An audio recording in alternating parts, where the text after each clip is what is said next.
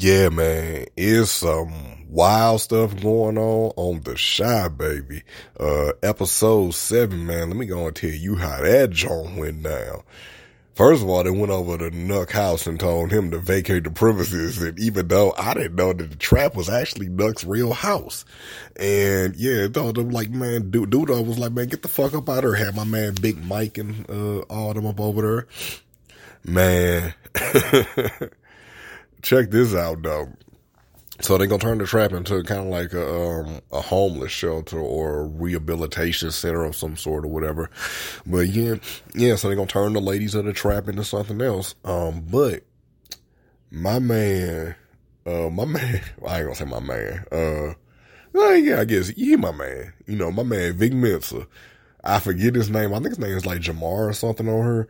Uh, but my man Vic Mensa he uh him and his toxic you know ass girlfriend or whatever who was always fighting and shit like that or whatever and yeah um he ended up shooting her brother and killing him uh because you know had a domestic dispute dispute um he's saying that she hit his face or whatever and he's just like man she hit my face and all i'm trying to do is just get some help and you know what I'm saying? I mean, obviously he has some mental issues uh, going on, but during all of that, during, all of that, during the back and forth, she called her brother over, you know, him and her brother like scuffling.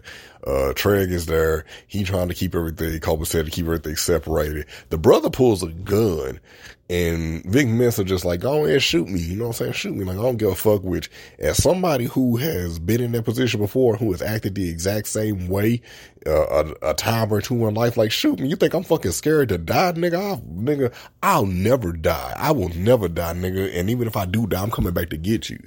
Like, them people who almost got like death wishes. Um, Anyway, scuffle happened. The gun got dropped. And yeah, Vic Mensa just picked up the gun and, you know what I'm saying, dude, her brother started charging at him. Her brother Lance, I do remember that name. They said his name like 20 times. Uh, you know, Lance, Lance charged him and he shot him in his chest and, you know, he laid there bleeding out as the ambulance, uh, pulled over. Um, also, in this episode, man, we have, uh, um, Nina and, uh, and Dre, man Dre confessed to Nina that I mean, well, Nina confessed to Dre, right? We always think Dre is the bad person. Nina confessed to Dre that, you know I'm saying, she had slept, she had stepped out because she thought that Dre was cheating on her with, um, with Jada. Um, and that wasn't even the case. Uh, so yeah, so she went ahead and outkicked her coverage and, you know, Dre like lost her shit, man, broke down, which yes, most people would do. It's just like, dude, I don't know if there's a breakdown like, bitch, you know, excuse me, you know how much of a player I was back in my day or whatever, but I went ahead and changed the game for you and now you gonna cheat on me all the options that I got or could have had. But I was too busy being loyal to your ass. Like, yeah, that's almost like enough to make you want to kill somebody sometimes. But don't do that. Just walk away. They don't deserve you. Uh, man, Tiff and, uh, Tiff and Emmett, dog, they went to this sex club. Yeah, dog, they was up in there with a sex club and I thought that shit was going to go left, but you know, Emmett, even for all the sex, as much of a horn dog he is or whatever, all the sex he done had, Emmett just like whatever, his eyes are just wide open. He's just like, oh my God, oh my God, oh my God, oh my God. I just darting around. He's like, oh my God, oh my God.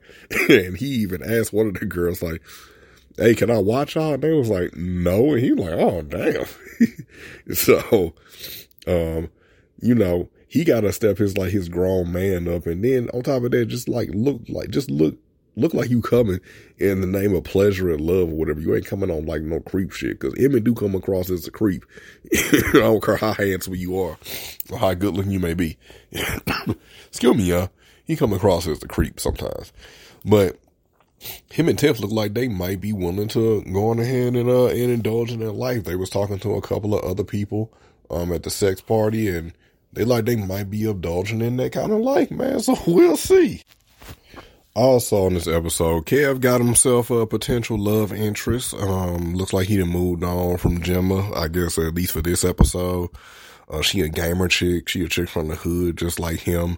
Uh, she seemed to be smart and everything. So, um, yeah, we gonna see how that work out or whatever. Even though she did curve Kev because she was asking for uh he was asking her to take on a date. She's like, You asking me on a date, nigga? She like, no, nah, I don't even see you like that. And then Kev went and died his fucking her because she like, oh yeah, she like dudes with uh with, with dyed her. So Kev went on ahead and did that. Um Oh man, what else? What else? What? Hey man, I don't like how they trying to make Douda. It's not they trying to make Douda like a good guy now, like this redeemable character now, and it's like, nigga, you Douda, like the fuck. Um, but yeah, other than that, you know, Keisha still, of course, dealing with her. Um, she's still dealing with the fallout from her keeping the baby. I'm still mad they did that shit off camera, but from her keeping the baby and having flashbacks of what's uh what's the um what happened to her with her last year being kidnapped and all that stuff. But yeah, man, this is my review of the Chi uh, season four, episode seven, Black Messiah. Peace.